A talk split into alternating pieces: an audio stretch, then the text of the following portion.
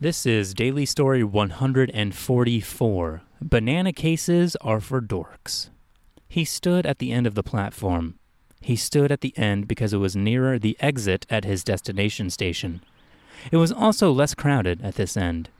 There was a banana in his bag, a midday snack. Despite his best efforts not to jostle his peelable snack, it would always end up bruised. He refused outright to encase his favored fruit in a plastic banana case. He thought they were too dorky. He also thought using a banana case was somehow an admission of defeat. So he boarded the metro train with banana in bag, unprotected. On the train, in an effort to be polite and to protect his banana, he held his bag in his lap. The train wasn't so busy this morning. Almost all the passengers had a seat. A man sat next to him wearing a strong cologne. The banana carrier wondered why someone would wear cologne to work.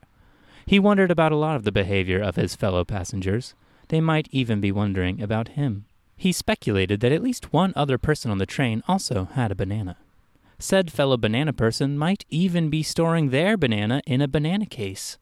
What a dork.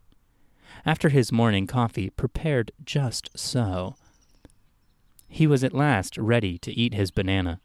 He opened his bag, only to find he had forgotten to pack his banana.